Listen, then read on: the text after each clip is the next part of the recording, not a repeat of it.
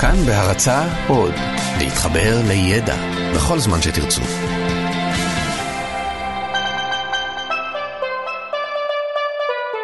לא סופי, עם דוקטור אושי שוהם קראוס ויובל מלכי.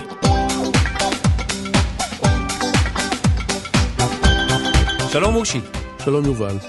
אושי, תשמע, בשנת 1977, שנת המהפך, בה מפא"י או מפלגת העבודה מפסידה בפעם הראשונה בבחירות, נערך מדגם טלוויזיוני, אוקיי? יצחק בן אהרון, שר לשעבר, הוא ממנהיגי הפועלים בארץ, אה, דמות, אישיות, הוא מופתע מאוד, או יותר נכון בהלם, כמו רוב האנשים, ולמרות למרות שהיו סימנים לכך, כן, שהליכוד אה, עומד בפעם הראשונה אולי לנצח בבחירות, והוא אומר, עם כל הכבוד שאנחנו מייחסים להכרעתו של העם, אם אמנם זו הכרעה, אינני מוכן לכבד אותה. זאת אומרת, העם החליט, אבל הוא מרוב האלה אומר, אני, לא, לא, אני לא מוכן לכבד את ההחלטה הזאת. אה, בשוגג, כפי הנראה, מיוחסת לו האמרה, צריך להחליף את העם. הוא לא באמת אמר את זה, אבל הוא אומר משהו דומה. אבל אה, עשיתי קצת חיפוש, והאמרה הזאת, להחליף את העם, היא כן מופיעה כמה וכמה פעמים בעיתונים, בכל מיני כתבות. בשנת 1974, בעיתון דבר, תוהים אם צריך להחליף את הממשלה, ואולי יש צורך גם להחליף את העם. זה מעניין, אה, הסיפור הזה של להחליף את העם, כי אתה יודע, יש הרבה החלטות שהממשלה מקבלת שאנחנו לא מסכימים איתן. יש הרבה חוקים וקצבאות, ו... וכל פעם שהממשלה מתחלפת, יש חוקים חדשים, ופתאום החלוקת כספים משתנה, ומשרד החינוך הולך כל פעם בדרך אחרת, פעם לבטל את הבחינות, פעם להקים את הבחינות, פעם אנחנו מדברים על זה, פעם על זה. וזה משגע אותך, והרבה פעמים כשאתה מסתכל מבחוץ, כאילו מגבוה דמוקרטיה זה דבר טוב, זה מאפשר לאזרחים ללכת כאילו בכיוון מסוים, אבל כשאתה מסתכל פנימה וחופר, דמוקרטיה היא נוראית. ויש ציטוט, עוד ציטוט שיוחס בטעות לווינסטון צ'רצ'יל, שלמעשה הוא לא אמר את זה מעולם, שהוויכוח הטוב ביותר נגד הדמוקרטיה הוא שיחה של חמש דקות עם הבוחר הממוצע. אז מצד אחד, כאילו, אנחנו אומרים דמוקרטיה, דמוקרטיה זה דבר טוב. אבל אנחנו שונאים אותה כשאנחנו שני, מפסידים. כשאנחנו מפסידים, אנחנו שונאים אותה, אנחנו אומרים, זה דבר נורא. אפלטון היה, אפלטון היה ממש מתלהב וממש מזדהה עם uh, בן אהרון וכולי וכולי. מה הוא היה אומר? מה אפלטון היה אומר לנו? אתה זוכר, לפני uh, שני פרקים או שלושה דיברנו על משל המערה של אפלטון. אני רוצה להזכיר אותו בחמש מילים בקיצור. יושבים אנשים בתוך מערה, כבולים, קשורים, לא רואים, לא ראו בחיים שלהם שום דבר שנמצא מחוץ למערה. דיברנו על משל המערה הזה לפני כמה תוכניות. כן, כן, כן, אני רוצה להזכיר את זה כי זה רלוונטי מאוד לעניין של היום. מעולה.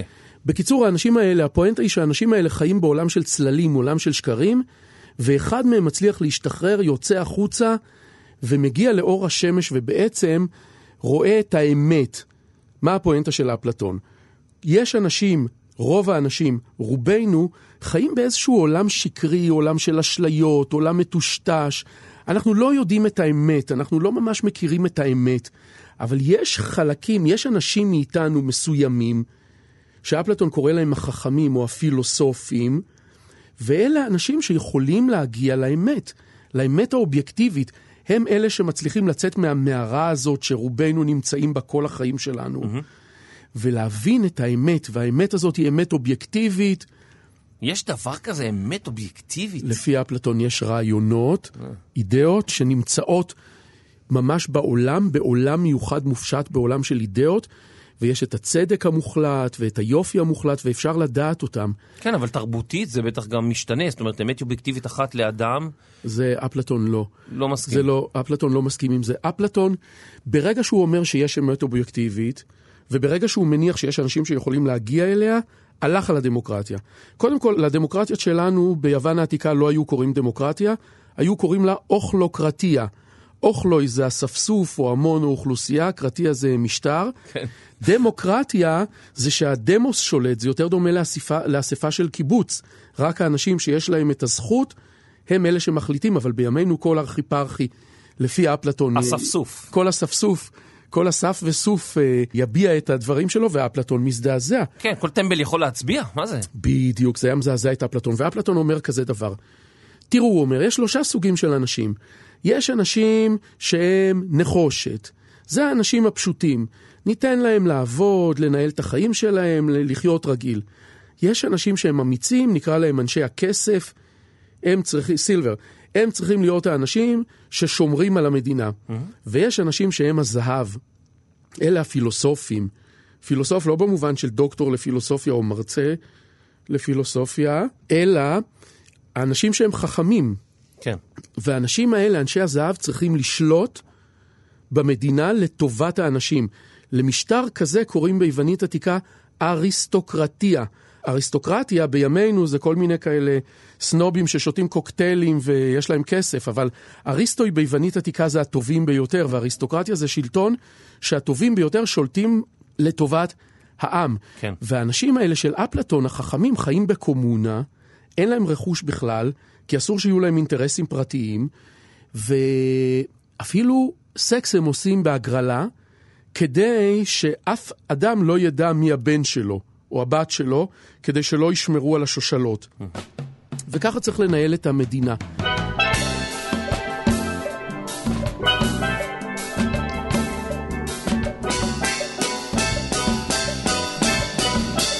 שוב אני רוצה להדגיש למה אפלטון, אה, חשוב לו שרק אנשים מסוימים יחליטו. כן.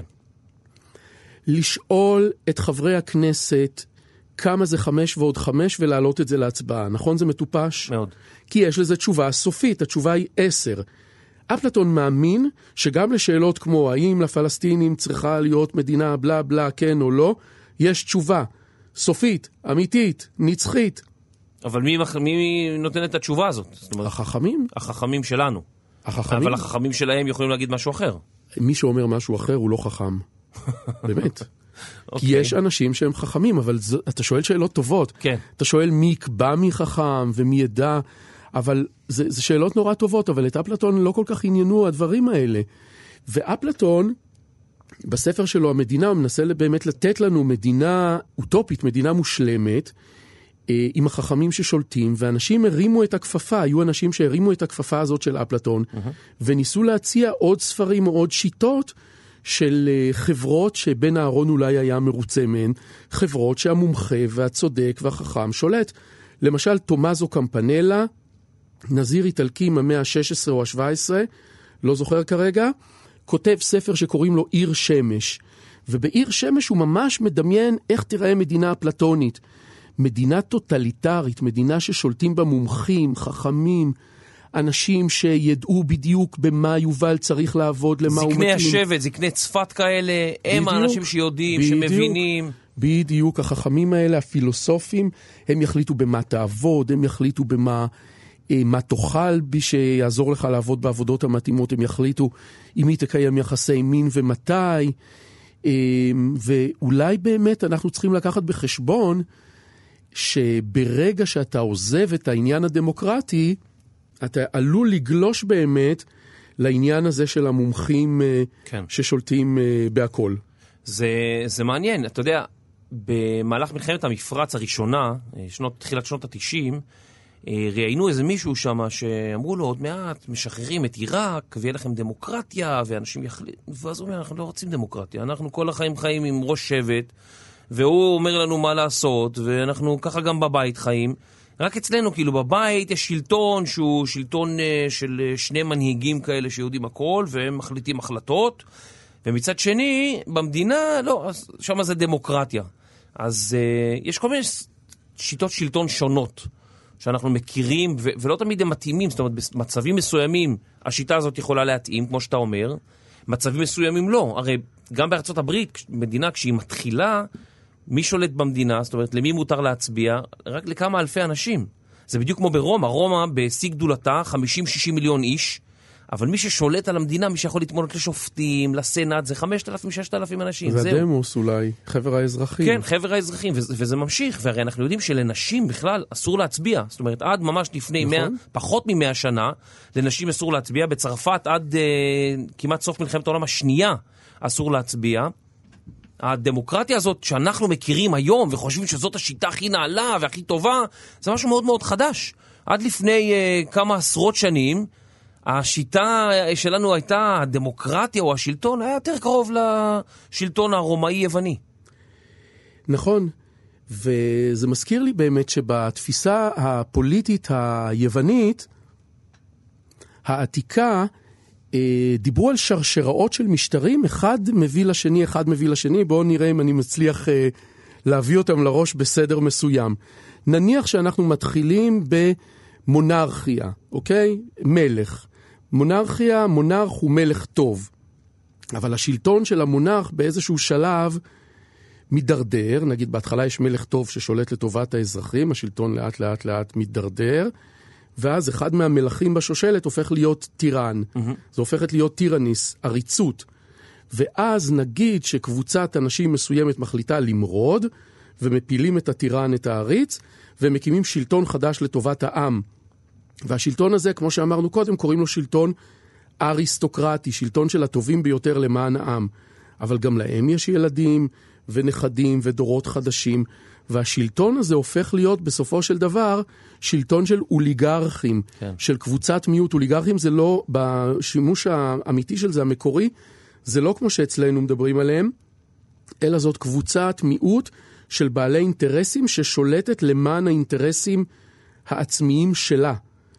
אז האריסטוקרטיה מתנוונת והופכת לאוליגרכיה, ואז בסוף שוב משתלטים עליהם או מורדים ונהיית דמוקרטיה, שלטון של חבר האזרחים, והדמוקרטיה בסופו של דבר מידרדרת והופכת לאוכלוקרטיה, לשלטון של אספסוף, ואז נגיד ישתלט פתאום מלך, מונרך טוב. זאת אומרת שאנחנו היום נמצאים ב...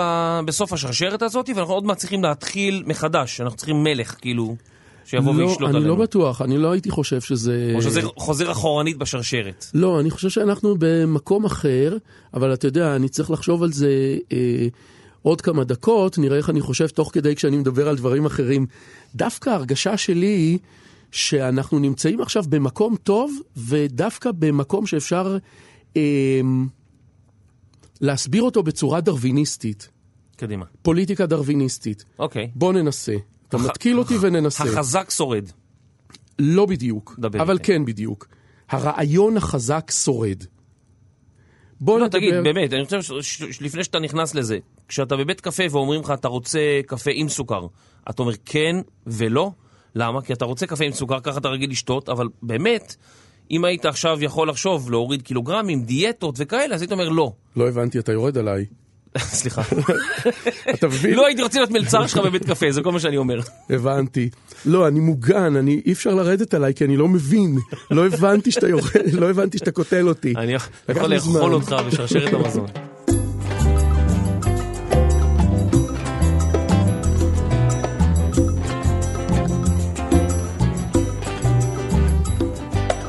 אז אמרת שאתה רוצה להסביר את הדמוקרטיה שלנו היום במושגים דרוויניסטיים.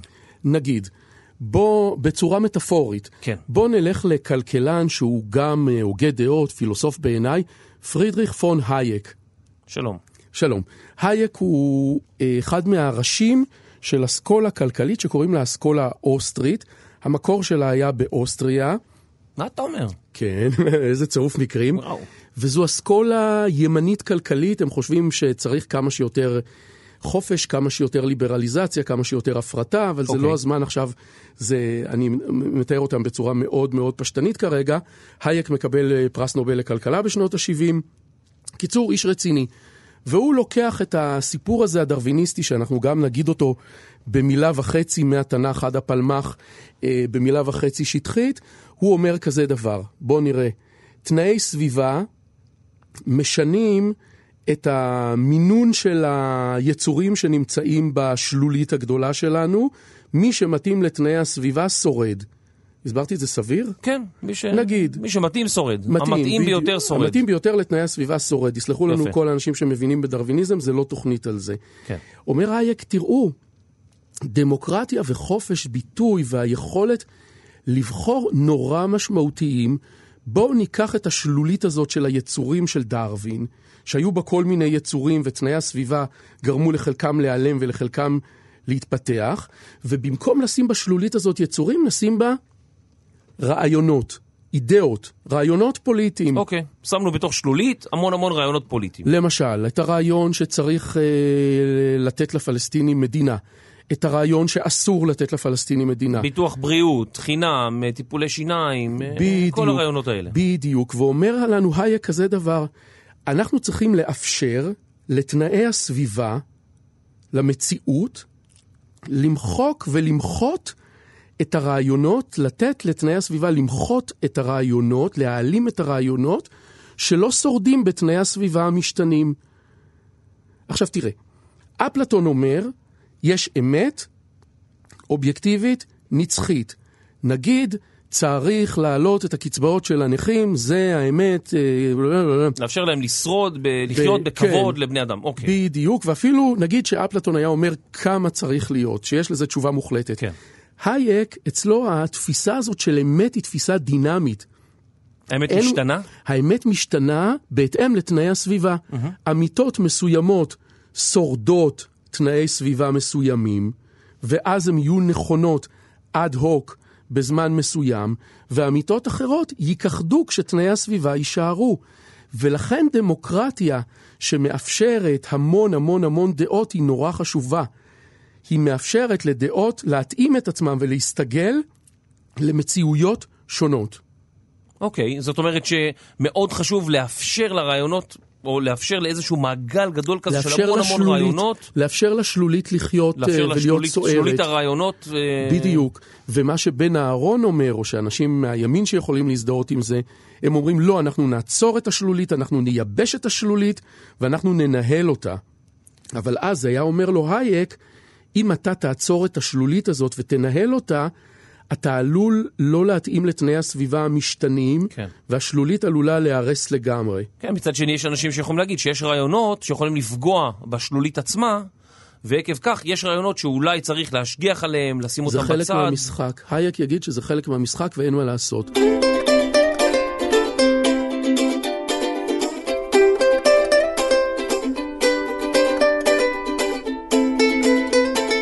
אז uh, בשנים האחרונות, אתה יודע, אנחנו זוכים ככה לראות הרבה מאוד uh, כנסים ואישים פוליטיים מתבטאים uh, בזכות uh, זוגות חד-מיניים ותנאים והכול, אבל uh, לפני כמה ימים המדינה פרסמה את התנגדותה uh, לאימוץ על ידי זוגות חד-מיניים. אפשר לאמץ בחו"ל, אי אפשר לאמץ בארץ.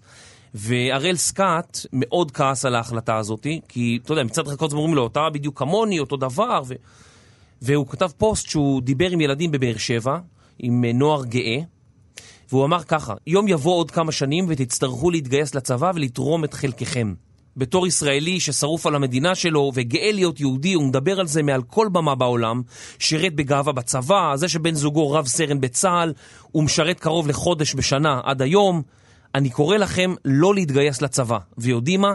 גם לא לשלם מיסים על הכסף שתרוויחו בקרוב. בכלל, כל חובה שהמדינה מבקשת מכם למלא, פשוט תשימו זין. כי זה מה שהיא שמה עליכם בכל הקשור לזכויות השוות שמגיעות לכם. עכשיו, כמובן שהפוסט הזה עורר הרבה עדים, אנחנו יודעים שלהתגייס לצבא בכלל זה משהו שהוא מאוד חיוני וקריטי למדינה, ואי אפשר בלי זה, אבל הוא לא הראשון שקרא למרי אזרחי. אנחנו יודעים מההיסטוריה שגם גנדי, גם מרטין לותר קינג, גם הרבה מאוד אנשים אה, קראו למרי אזרחי כזה או אחר כנגד המדינה, בשביל להראות למדינה עד כמה הם כועסים. מבחינת הפילוסופיה, זה מותר, זה אסור, זה טוב, זה רע. וואי, זו שאלה... אה, יש הרי פילוסופים שיגידו שזה טוב, יש פילוסופים שיגידו זה רע. אפלטון היה אומר, אני מניח שזה דבר נוראי, כי למרוד כנגד ההחלטות הנכונות בצורה אובייקטיבית שהמדינה קיבלה, זה שטות מוחלטת וזה לא לעניין. אני מניח שהייק היה אומר שזה חלק מהמשחק, שזה חלק מהדינמיקה שמתרחשת בשלולית הזאת של הרעיונות. אבל הפילוסוף אה, אולי שהכי מזוהה דווקא עם הרעיון של מרי אזרחי בימינו, זה פילוסוף בן המאה ה-20 שקוראים לו ג'ון רולס. ורולס ממש מדבר על העניין של מרי אזרחי וממש מגדיר אותו, ואפילו, אתה יודע מה, בוא נפתח אפילו בוויקיפדיה, שאני נורא אוהב וחושב שאפשר להיעזר בה המון.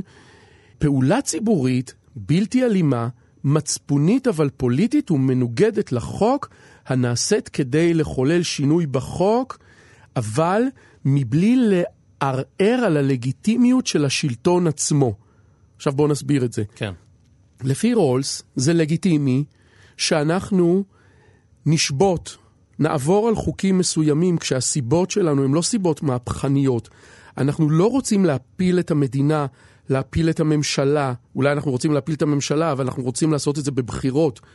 אה, אנחנו לא רוצים אה, להשתלט עם צבא על המוקדים של השלטון, אלא אנחנו עושים מרידה בתוך השלולית, בתוך השלולית, בתוך הגדר הלגיטימית של השלולית, אנחנו עושים מרידה מסיבות חברתיות ומצפוניות, ואנחנו פשוט באמת מסרבים למלא כל מיני חוקים שהמדינה נות... אה, מחייבת אותנו. כן. ויכול להיות שהדבר הזה זה חלק ממה שמדינה דמוקרטית צריכה להכיל, לאפשר. אתה יודע, היום אנחנו מסתכלים על אנשים שאומרים דברים כאלה, נגיד כמו של סקאט, בכזה מין חלחלה או בבהלה. מה אם לפני 150 שנה מישהו היה אומר, אני מפסיק לשלם מיסים בארצות הברית, כן? אני מפסיק לשלם מיסים עד שאתם לא מבטלים את חוקי העבדות. היום כולם יגידו, מעולה, נהדר, זה בדיוק. מצוין. בדיוק. או עד שנשים אה, לא מקבלות זכות הצבעה, אה, אנחנו לא ממלאות את החוקים. זה מה שהסופרג'יסטיות עשו בבריטניה. נכון. הם פשוט מרדו בחוקי המדינה, הם הפגינו במקומות שאמרו להם, אסור לכם להפגין. היום אנחנו מסתכלים עליהם כגיבורות, אנחנו מעריצים אותן.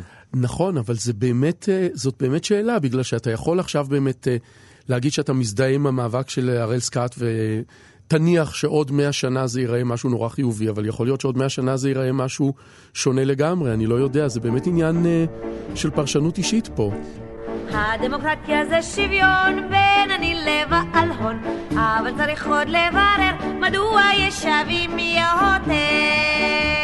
דמו דמו דמוקרטיה, דמו דמו דמוקרטיה. אה, אתה יודע, צ'רצ'יל אמר פעם בנאום לפרלמנט בשנת 47 שדמוקרטיה היא שיטת השלטון הגרועה ביותר, חוץ מכל צורות השלטון האחרות שנוסו מעת לעת. זאת אומרת, אנחנו עדיין, אה, כן, מנסים למצוא את השיטה הנכונה. אוקיי, כבר לקראת סיום, אני רוצה לחוד לך חידה. אוקיי. אני רוצה שתנחש באיזו שנה נאמרו הדברים האלה. יש לנו שלטון כהה חושים, מנוכר לצורכי העם, מוביל להידרדרות מוסרית וחייבים להחליף אותו. ראשי אופוזיציה דבוקים לכיסא שלהם ומאובנים מבחינה מחשבתית. המערכת הכלכלית קשורה יד ביד במערכת הפוליטית, מה שנקרא הון ושלטון. מה זה, זה מהימים האחרונים בטח. שלטון כושל אה, יכול אה, לרדת ואז לחזור ולשלוט. הדמוקרטיה פשטה את הרגל ונעשתה בדיחה גרועה. אה, אני מניח שזה של השנה-שנתיים הקרובות. זה נאמר בשנות ה-70, תחילת שנות ה-70, 1974. עוד לפני אה, המהפך. כן, זה לפני 40 ומשהו שנים. זאת אומרת, אפשר להבין שמי שהדמוקרטיה אולי קיימת, אנשים אומרים שהיא בדיחה גרועה, פשוט עוד לא מצאו את העיתוי אה, להחליף אותה. ואני אסיים בבדיחה, כן? אז uh, אמריקאי ורוסי מדברים על השיטת שלטון במדינה שלהם, כן? בימים האלה. ואמריקאי אומר, אצלנו שדונלד טראמפ עובר ברחוב, אנשים כל כך כועסים שיורקים עליו, מקללים אותו, זורקים עליו עגבניות. הרוסי אומר, מה, אתה יודע, אצלנו שפוטין עובר, כולם משתינים בכיוון שלו. אז אחרי כמה דקות ככה, האמריקאי אומר, "אה, טוב, האמת שהגזמתי, אף אחד לא זורק כלום, אף אחד לא יורק. אנשים מקללים כזה, אבל ככה בשקט, שאף אחד לא ישמע. אז הרוסי אומר לו, כן, גם אני הגזמתי קצת. אנחנו משתינים בכיוון של פוטין, אבל לא מורידים את המכנסיים. אה, דוקטור אה, אושי שוהם קראוס, גיא הטכנאי, תודה רבה רבה שהייתם כאן. נשוב ונתראה בפרק הבא.